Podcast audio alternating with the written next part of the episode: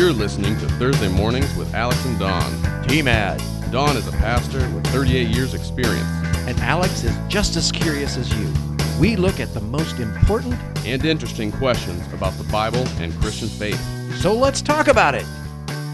Pastor Don, Alex, how are you doing? good. How are you doing? Mm, real good. Good, good. Um, you said you have a.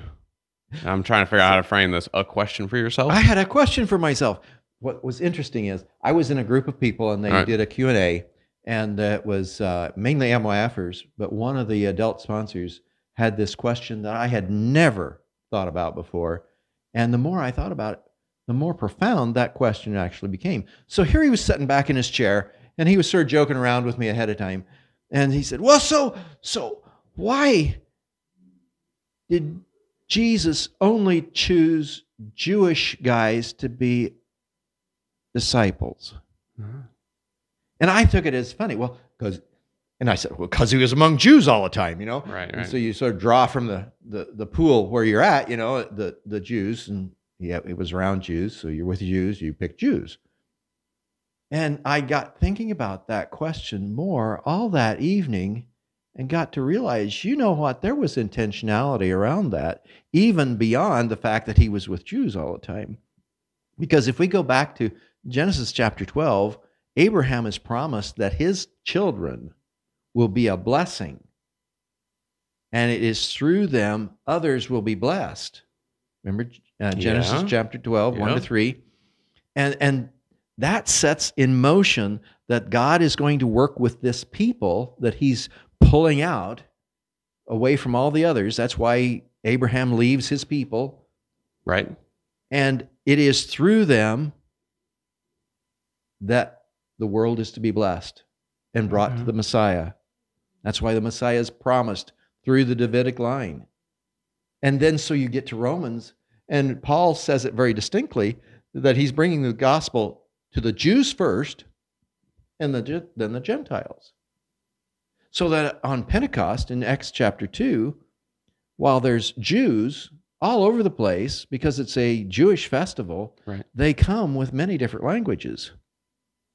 And so the 3,000 that come to, to Christ in that period of time probably are all Jews.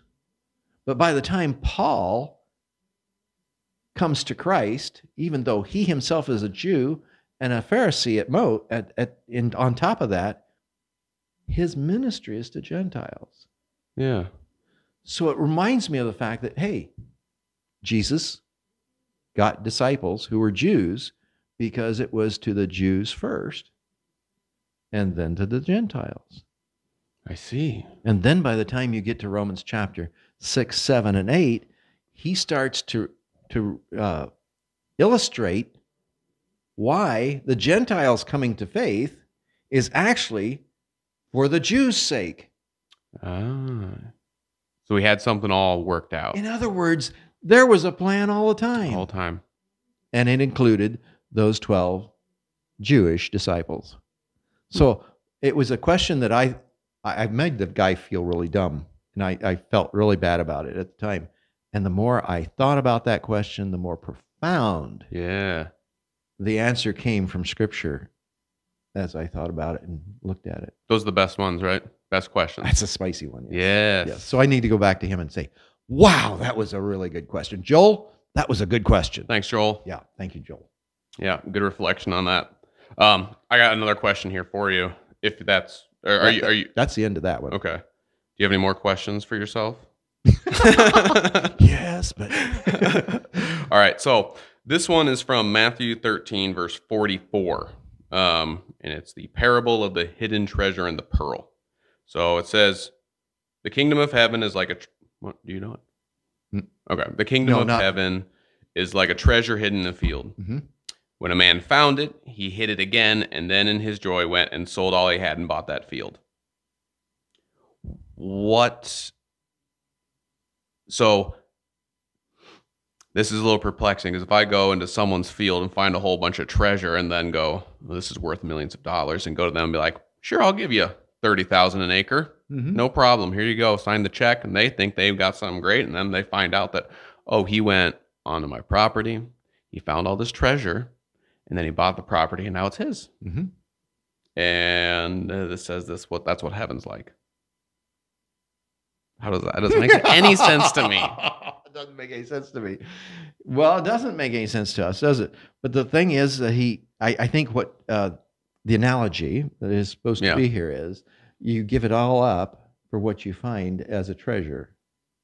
Okay. You give it all up for that treasure that's in the future. So is that like the devil in the details when I'm saying like, oh, that's oh yeah, the devil in the details. you, well, you didn't trespass and then took it from someone. Right. Okay. But, you know, and, and it would probably be very much understood in that era okay. because they didn't have the courts and things that would litigate such circumstances. I you see. knew that was in there. You trespassed upon my Yeah. property. Yep. It wasn't quite Okay. the same. There was Well- some of that, but not to the extent we'd have it today. All right. if that Fair happened enough. around here, Fair that enough. would be a different I mean, I guess you know if it, it uh, if it fits in the analogy, if if it's if the field is God, Mm-hmm. well, let's see, field's God and the treasure is Jesus. You know, you're not really trespassing True. on God Right. to find Jesus, but you'd give everything up to and go and sell all your things so you could have that treasure. Give up everything so you could have Jesus. that part, yeah. There you Easy- go. That's part easy. oh, that that's easy itself. to transfer. Okay, that makes a lot more sense now because yeah, I got that question. I was just like, that's a good point. That doesn't make any sense. I know it's an analogy, but for Matthew, I feel like it should have been pretty tight. You Mhm. know? But, yeah, uh, because he would be in those details. But uh, I imagine the Jews that were listening to him got a good hoot out of it. yeah. Do you think that made sense to them? Well, I think it might have made good sense to them. Okay. Okay. Do you find a lot of those things where you like see like them make an analogy that you're just like, you like sometimes you're like there must have been some snickering. There must have been some like, wait, what? You What? know? well, you think of uh, uh, some of his analogies are sort of out there, Yeah. like the ten virgins and lamps. What's that one again? That's uh, Matthew 24, 25. And, uh, you know, 10 virgins, 10 lamps, five are ready, five are not. Really? I don't remember that. For a married wedding? I don't remember that one. Okay. Oh, it gives you something to read later. I guess so. Yeah. Yep. I'll have to dive into that one. And and then he goes into the uh, the next part of it and talks about uh, you know the unscrupulous uh, manager, Okay. the parable of the talents. You know, okay, so uh, okay. Okay. uh, you had one and you got yeah. The guy who had ten gets more. right. I mean, really? Yeah. And he gets the one from the one guy that didn't do anything with it other than bury it. Yep. Does that seem realis- realistic? I mean, is that right?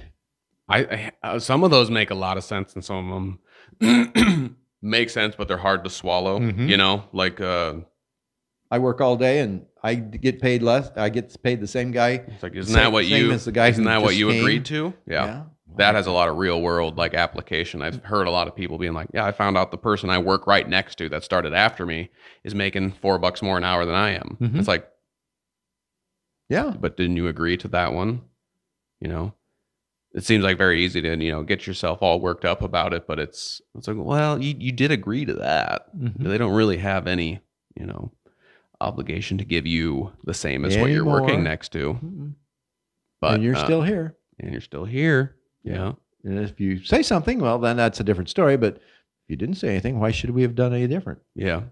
You ever have that? I remember being like younger and being like uh, working construction and then talking to someone else that runs a construction company. They'd be like, You want to come? I need more guys. I'll pay you $16 an hour. And I'm like, Yeah. yeah. Wow. So then I go to the boss and I'm like, Hey, sorry, two weeks. I got, you know, an offer for 16. They go, How about 17? I'm like, Well, you were just paying me 12. If I was worth 17, why? Didn't you pay me 17? Yeah.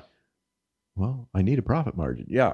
Oh, yeah, I Yeah, get it it's now. my profit when I'm margin. older, I get it now. It's I like, got well, my profit margin off you. yeah. Yeah. And you were still will- willing to work for 12 until you Until heard from I heard him. that, yeah. yeah. Mm-hmm. Yeah, that's true. Yes. That's a Mhm. hard one to figure It's out hard one to figure. because I've well, let's roll this into something that uh, let's like for business practice. Let's talk about like a Christian with business practice. Like, is it is it sinful to like uh, produce the same thing as someone else and undercut them on price and make less? Well, that's business. Right. Is it right? Well, it's business. How how badly? I guess the snick the the the the unchristian part is how are you doing it? If you're doing it illegally, if you're doing it uh, by drawing them down, then that's not good. So let's if say you're doing it by making a better product and selling it for the same price or less because of your concern for the customer, exact same product.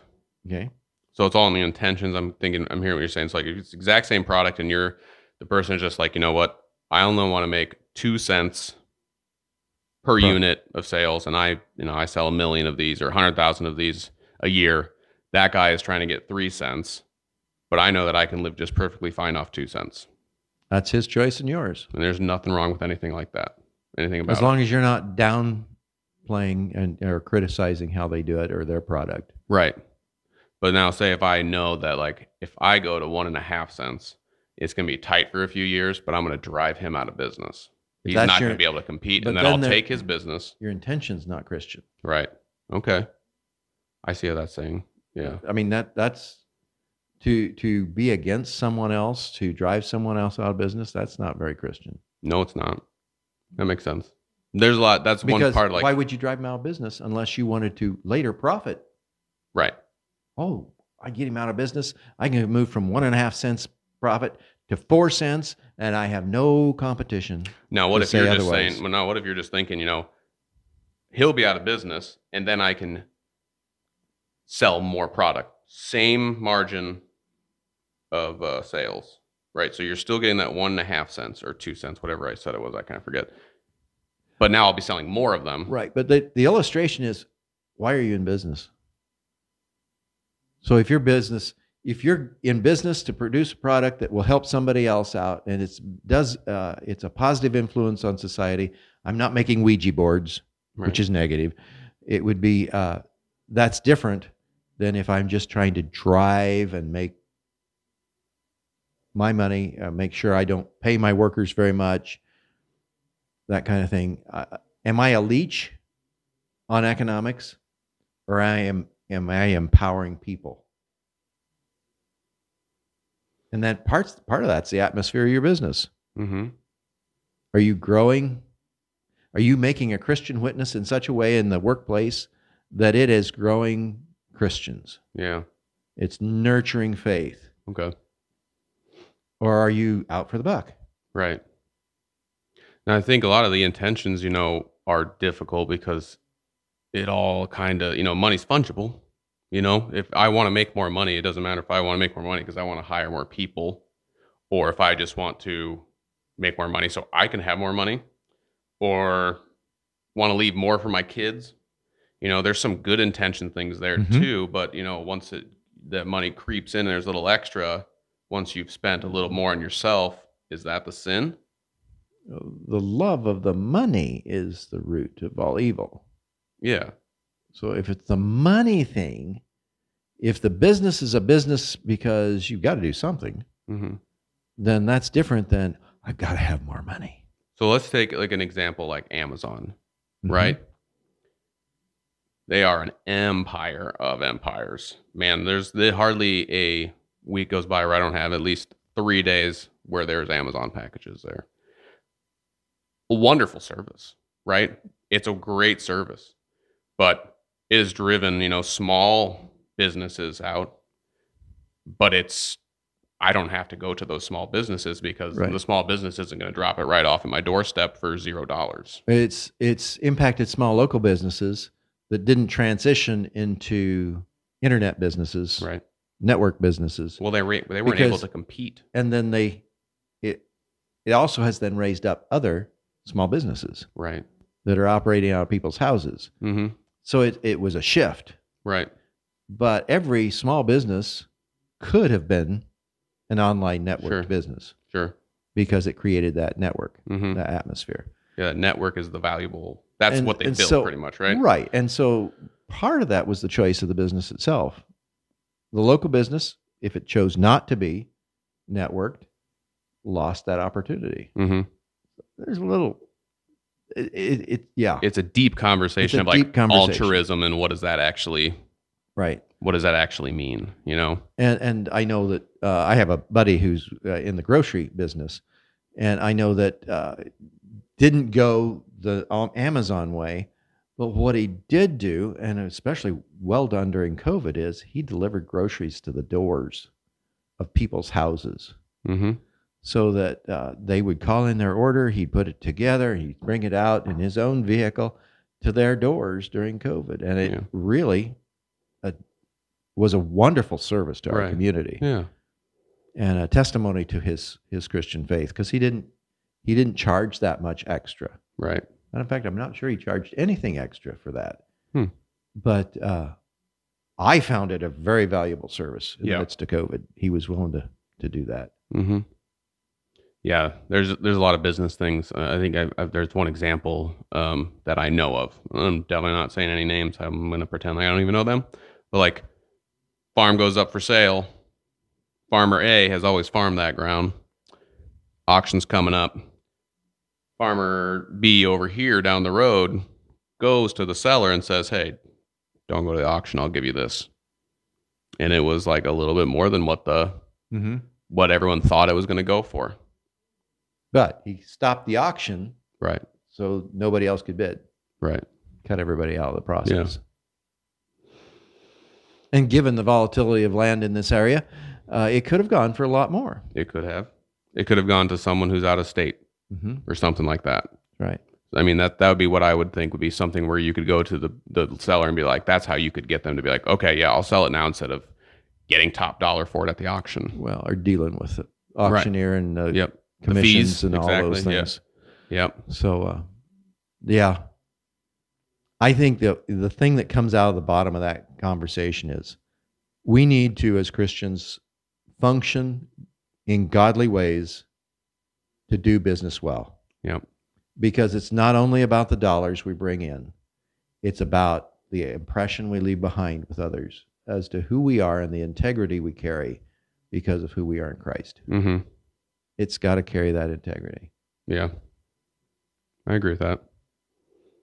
It's a tough thing to wrestle with too. It takes a lot of reflection and prayer.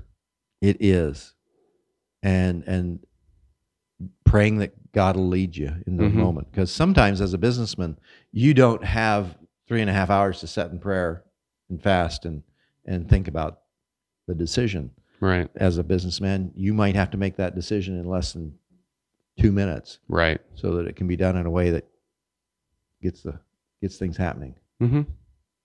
Yeah. I think that covers it good. Um, yeah, take the time to think about it. Make sure you think about it often, and uh, re- reflect on it every once in a while to make sure you're, you know, going apart doing God's work and not, or at least being a good example. Right. Yeah. Yeah. And, uh, you know, if you give it to God first, I, well, example, I had a, a, a charter bus. I had two charter buses at one time.